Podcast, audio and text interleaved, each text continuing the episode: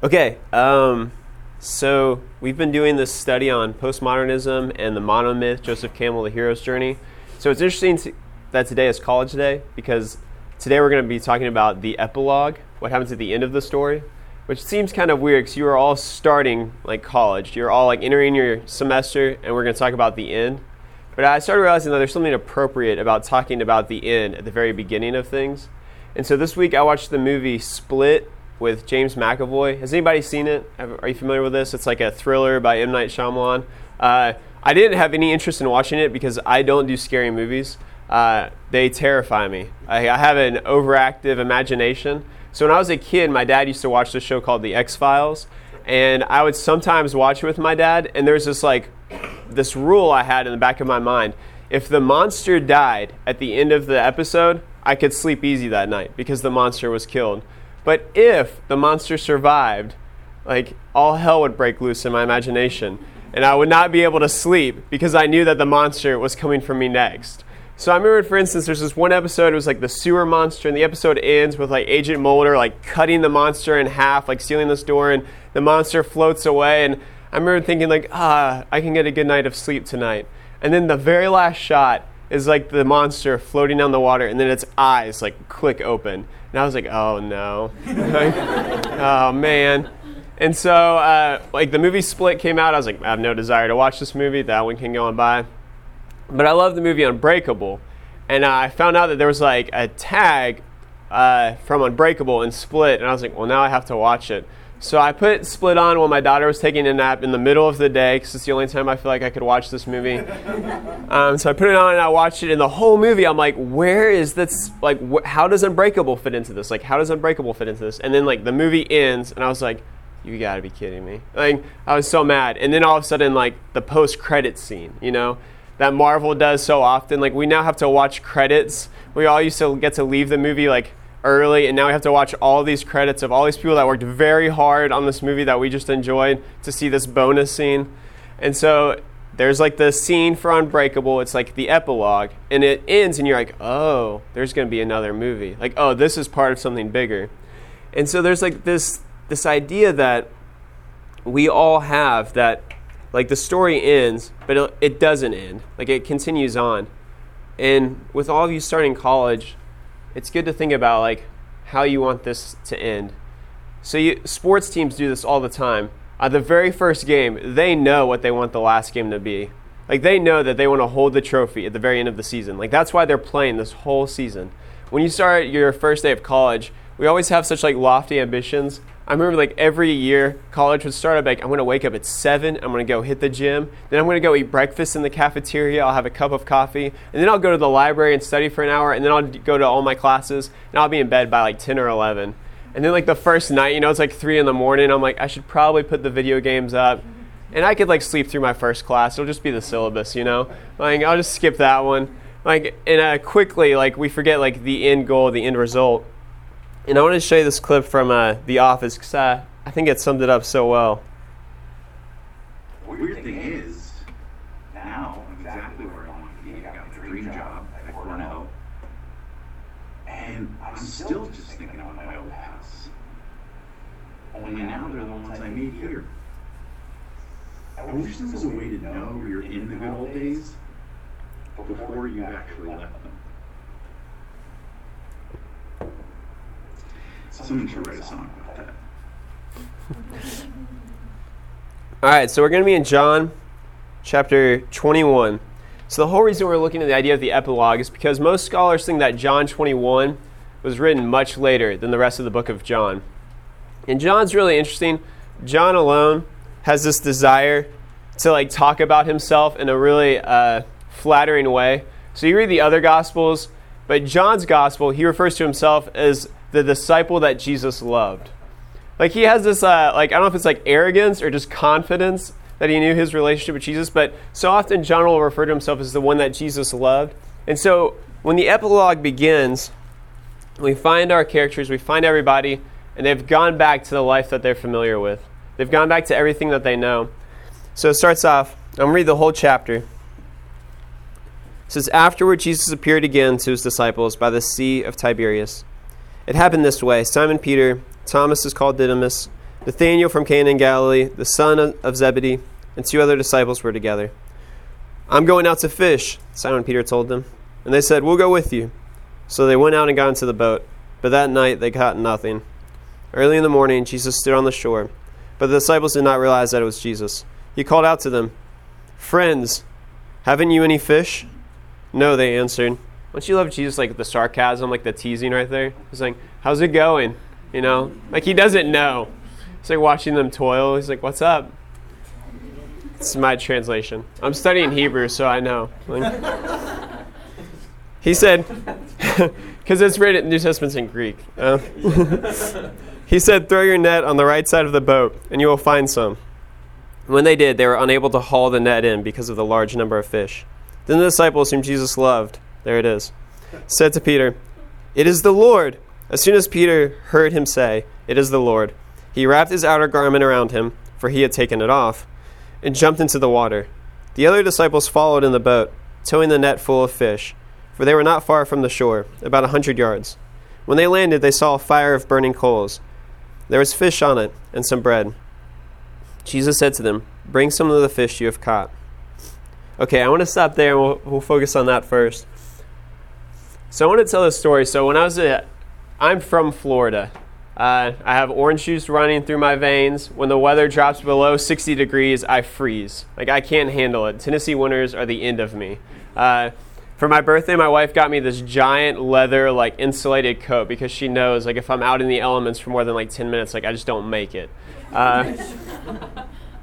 So I grew up in Florida, and when I was a senior in high school, we were living in Nashville by this point, but I had this opportunity to spend, like, my summer in Florida right before I started college. And at one point, one of my buddies invited me to go, like, deep sea fishing. So we're on this deep sea fishing boat, and I was all, like, 6 foot, 95 pounds as a senior in high school.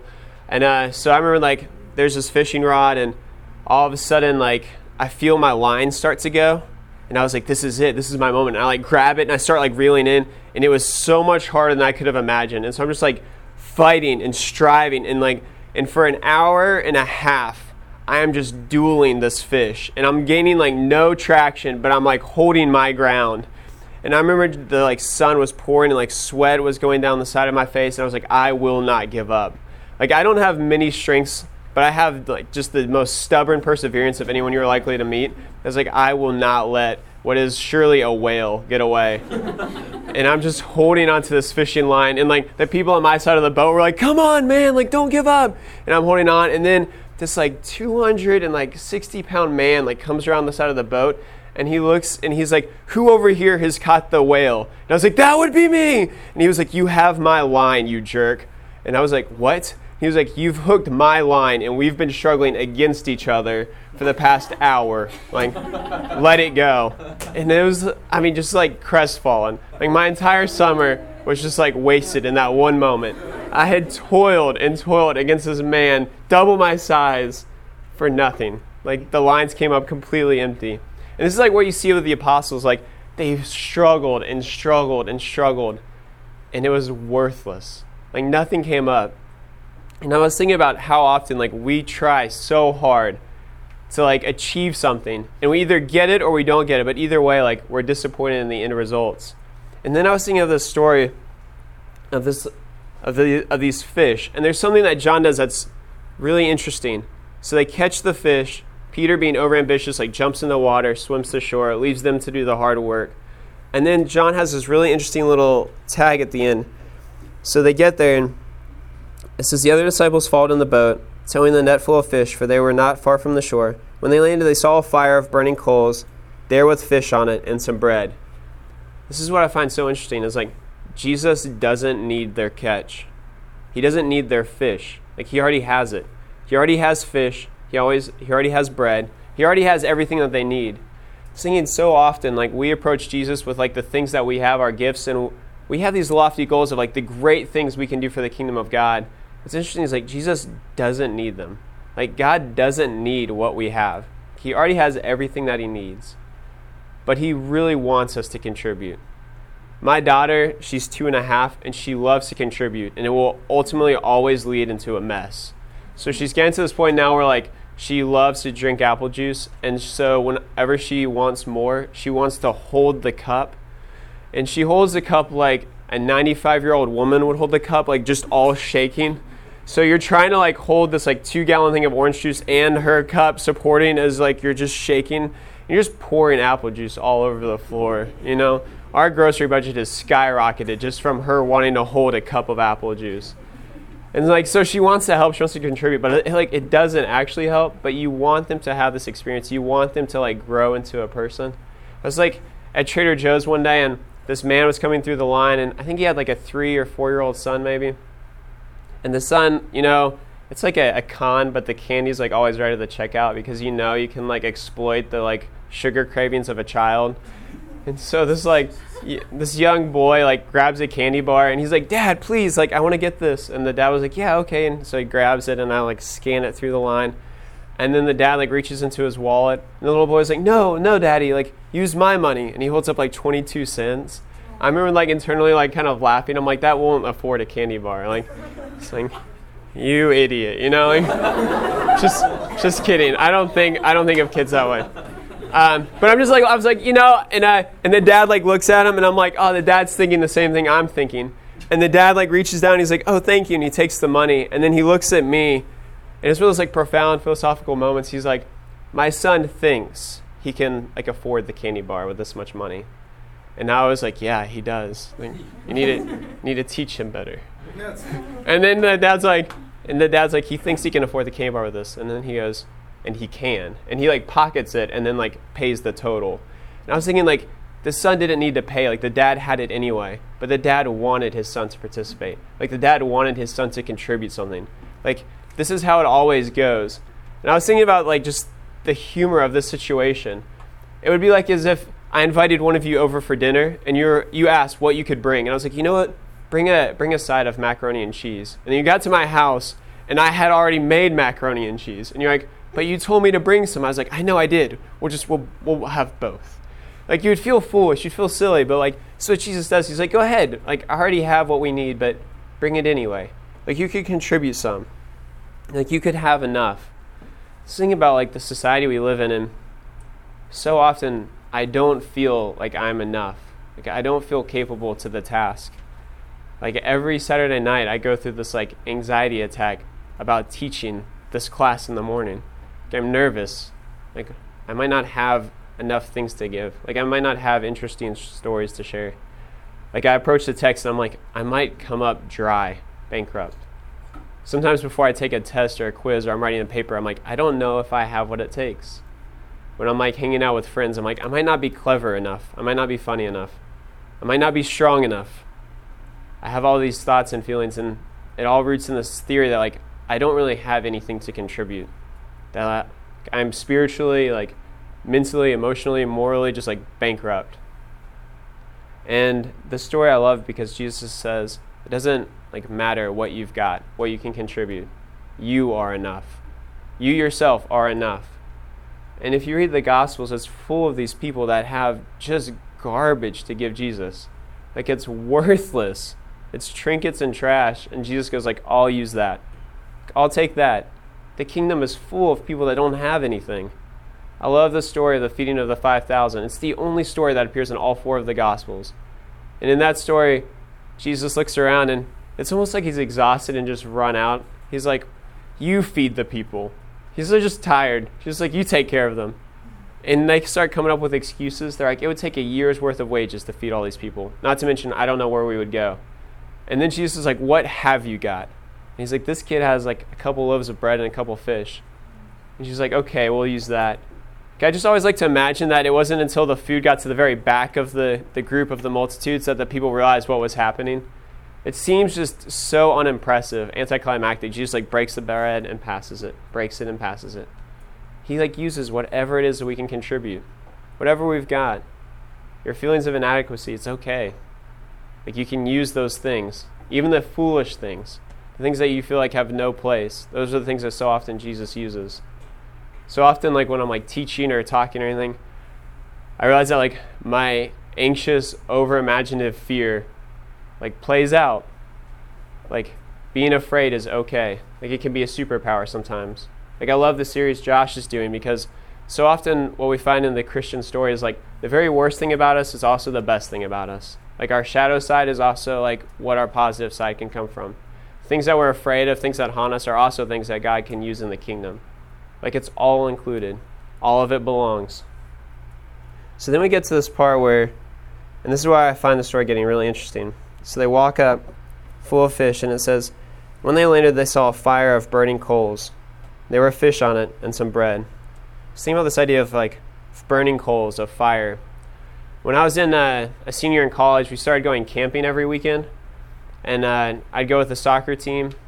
And we started playing this game where we'd pick like a hot coal out of the fire and we'd like toss it to each other. And you just like, and when it was nighttime, it had the coolest effect because like you just watched this coal like flying through the air. And as long as you only held it for a second, you were good.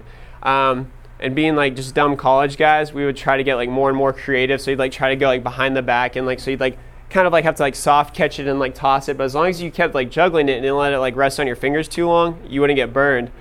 And I remember at one point, like my friend, he like threw the hot coal to me and I like caught it and I tried to go like around the back and like we lost the coal, like it flew off into the darkness and it's like, oh, well, we'll just get another one. And we went to bed that night and I woke up the next morning and there's this like beam of sunlight hitting me like right in the face. I was like, where is this coming from? I look and there's just like a scorch mark in this tent that is not mine. And then I like look and the scorch mark has like proceeded from the tent to the end of my sleeping bag. And I had thrown the hot coal into my tent, had burned a hole through the tent, and then through the like my sleeping bag. And this was all borrowed gear. I remember thinking like this is just like not gonna go well. And so like whenever I like think of the idea of like hot coals is this, but John's doing something really interesting. I was thinking about this idea like when Peter denies Christ, and this is what we're gonna see, he denies him around a fire. And John is like setting up the passage.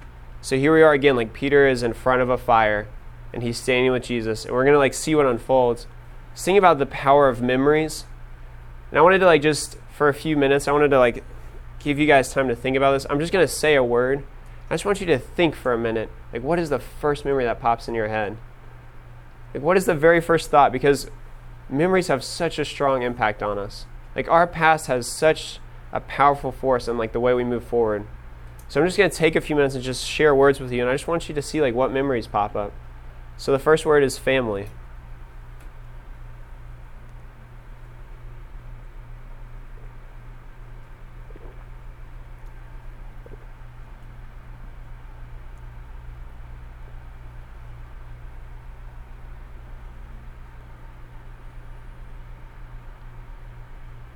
Vacation.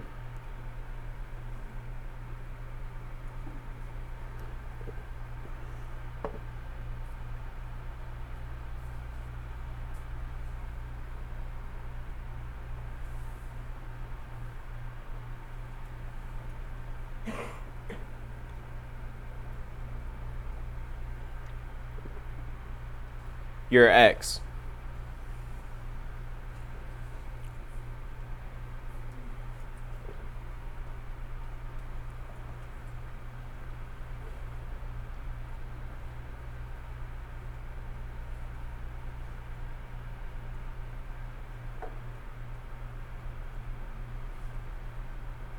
Christmas.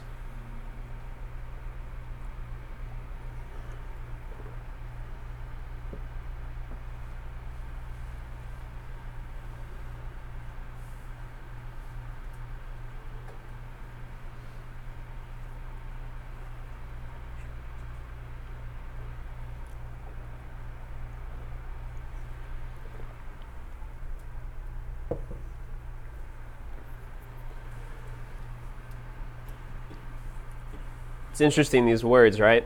They like trigger things. And they don't always have to be positive. For one person, the word family might bring like just wonderful, wonderful thoughts and feelings. For another person, it might be darker, it might be harder. Some of them, it's complicated. For me, like growing up, Christmas was this wonderful time. We had so many wonderful traditions. We would read the Father Christmas letters by J.R.R. Tolkien. We would have hot cocoa. We would get to open a present on Christmas Eve. And then when I was a sophomore, my parents got a divorce and all those traditions vanished, just like that. I remembered Christmas didn't become a holiday I looked forward to anymore. Like that, the memory changed. the thing about like memories are so interesting, the things that stay with us. When I was in grad school, I had to do this presentation at the very end of the semester. This is like 20% of our grade, and I was giving this presentation, and I kept talking about how this author, how she had these points she was trying to make, and how clever she was, and just the beauty and articulation of the article she wrote. And after 5 minutes, the teacher raised his hand and he goes, "Excuse me, but the article and author you keep referring to is a male." And it just like took the wind right out of the presentation, you know. And from all the classmates, I had been referring to this presentation I was supposed to be doing, and I was referring to this guy as a girl the whole time. And what's funny is like I got an A in the class, like it doesn't matter, but like what's really weird is like that stays with me. Like I still haven't let it go. Like I should be able to just like, doesn't matter. And I still think about that. Like I still think about that. Like if I see that teacher, I'm like, oh man, there's the guy that called me out in the middle. Like it's like we hold on to all these little things. I remember dating this girl in college. This is for 7 years ago. And she used to always make sure the volume was on even. Like it was just like a pet peeve of hers. Like if the volume on the remote, like on the radio wasn't even, like she would just turn it a little bit. So now when I get in the car, I turn the volume to odd. 7 years later, I still turn it like, and isn't it like, but we all do this. We all have things that we're like, how am I not over that yet? How am I still doing this? And it says here, John says, they got and there was a fire. And he's just like setting it up, like he's bracketing the story. It says, Simon Peter climbed aboard, dragged the net ashore. It was full of large fish, 153. With so many, the net was not torn. Jesus said, "Come, have breakfast." None of the disciples dared ask, "Who are you?" They knew it was the Lord. Jesus came, took the bread, and gave it to them, and did the same with the fish. This was now the third time Jesus appeared to his disciples after he was raised from the dead. And when they had finished eating, Jesus said to Simon Peter, "Simon, son of John, do you truly love me more than these?" "Yes, Lord," he said. "You know that I love you." Jesus said, "Feed my sheep." Again, Jesus said, "Simon, son of John, do you truly love me?" And he answered, "Lord, you know that I love you." Jesus said, "Take care of my sheep." The third time he said to Simon, son of John, "Do you love me?" Peter was hurt because Jesus had asked him the third time, "Do you love me?" He said, "Lord, you know all things. You know that I love you." Jesus said, "Feed my sheep. I tell you the truth. When you were younger, you dressed yourself, and you went where you wanted. But now you are old, and you will stretch out your hands, and someone else will dress you and lead you where you do not want to go." Jesus said this to indicate the kind of death by which Peter would glorify God. Then he said to him, "Follow me." And I love this passage because Jesus, he rewrites the memory. He takes this horrible moment and he recasts it. He retells it. And this is so often, I think, what Christianity is all about, is that we so often don't realize that sin is the middle word and it's not the last word. That our failings or shortcomings, it's the middle word, it's not the final word. What Jesus is interested in is retelling the story that we've told ourselves. So if you go read the story of the prodigal son, all it is the story about people that have different ideas about what reality is. So you have the younger son, and he thinks that the very best he could do is be a servant in his dad's house. His dad tells him a completely different story. When he comes home, he's like, "You're my son. Like, we're going to throw you a party." And then the older son, he thinks that he has to slave away. And his dad tells him a different story. He says, "All of this is yours. So you could have thrown a party whenever you wanted." And then this is where it gets interesting, is those two people have to decide which story they're going to believe, which is the same thing we all encounter. We have to decide what story we're going to believe. Are we going to decide to believe the story that we're forgiven? Are we going to believe Jesus' retelling of our story? Are we going to decide, no, we're going to continue on this path, like relive these memories? And John's saying it's something different. He's changing it to something else. He's offering this chance to rewrite the story. There's so many of us, I think, that would love to have closure on some moment where there wasn't closure. The girl who like changed the volume, we thought we were going to have like a very like polite, respectable breakup, and then like it all fell apart. You know, it's like we tried to do the like, we'll be friends, and it didn't work. Like it didn't happen, you know? And I think the worst part for me with all of it, I was talking to my wife about this the other day, I was like, there was no closure. Like we never got to have like a final conversation. Like there were things that I think we both wanted to say to the other one that ended up going unsaid. And then there comes a point where you just have to accept that sometimes in life, like, there is no closure. Like, things just don't work out the way you want. You don't get to say, like, that last word. And, like, things end abruptly. And, like, what Jesus is offering Peter here is closure. He's not saying, like, hey, it's all right, buddy. He lets him, like, relive this memory and then replace it with something different. It's like, so when Peter remembers the coals of the fire, he doesn't see himself denying Christ. He sees himself getting this, like, opportunity to tell Christ that he loves him, to see something completely different. And then there's the last part of the story here in John 21. So Peter turned and saw the disciple whom Jesus loved was following them. This was the one who had leaned back against Jesus at the supper and had said, "Lord, who is going to betray you?" When Peter saw him, he asked, "Lord, what about him?" Jesus answered, "If I want him to remain alive until I return, what is that to you? You must follow me." Because of this, the rumor spread among the brothers that this disciple would not die. But Jesus did not say that he would not die. He only said, "If I want him to remain alive until I return, what is that to you?" This is the disciple who testifies to these things and who wrote them down.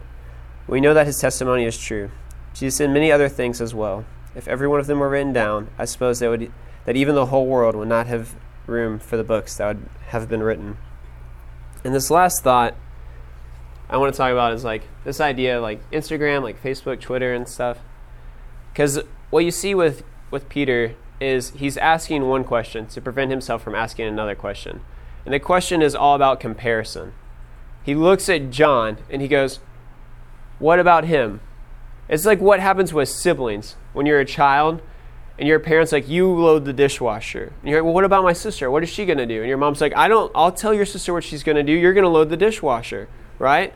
Like, go load the dishwasher. Don't worry about your sister. Don't pay attention to them. And so Peter asks this one question to deflect the harder question of, who am I? Like, who am I? Jesus tells him, here's the things that are laid out for you. Here's your story. Here's your path. And Peter immediately looks at somebody else.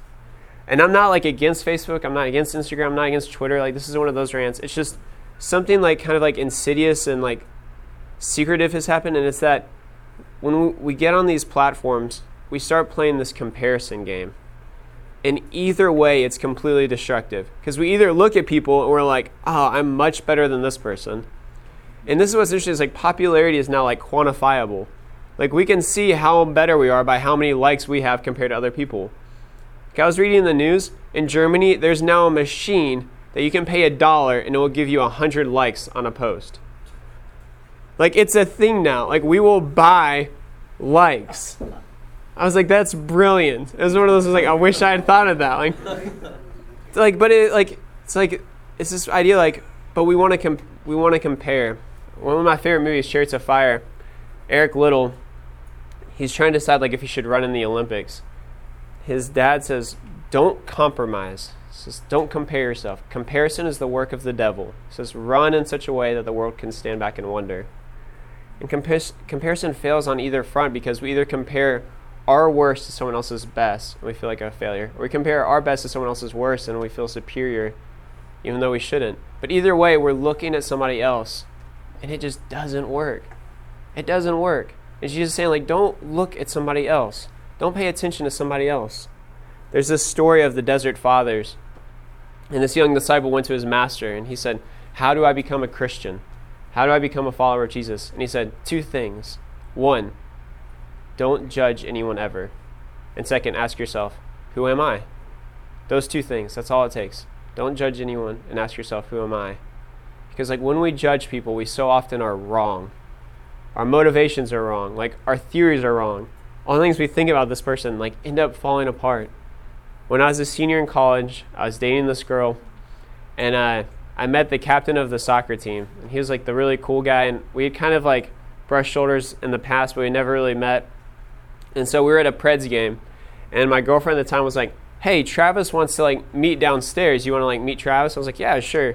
So I went downstairs, and I remember, like, seeing, and I didn't put two and two together, but Travis had this really surprised look when he saw me, but he was, like, very friendly to me and talked to me the whole time. And Travis didn't realize that my girlfriend at the time was, like, with me, and he was actually just wanting to meet up with my girlfriend.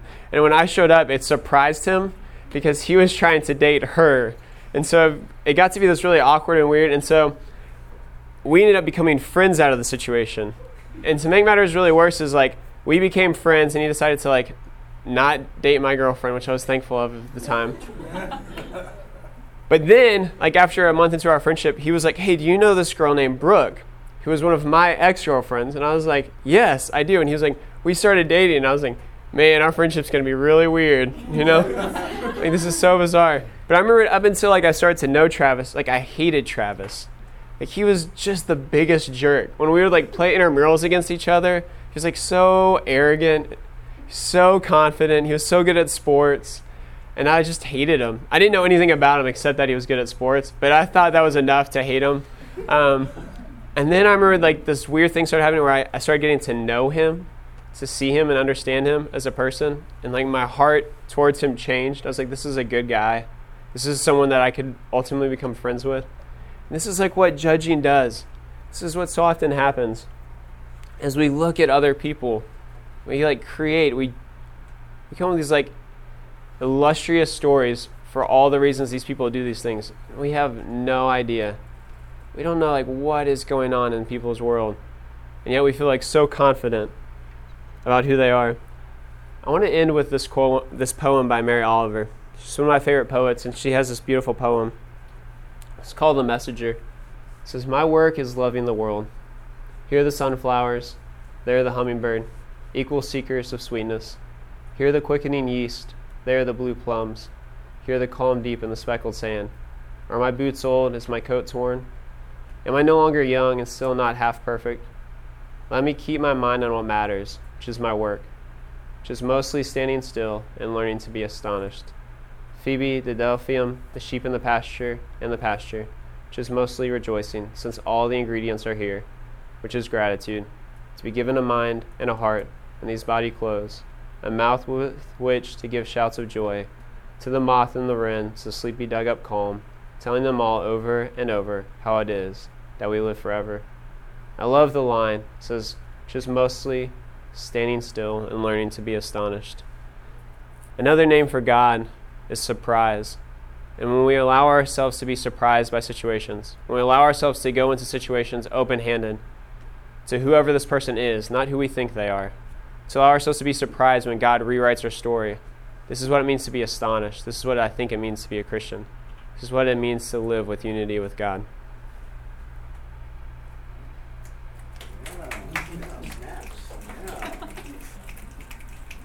Thank you. Any thoughts, reactions, anything Tristan has said that stood out, or any comments from you all? Anybody? Yeah. I actually relate a lot.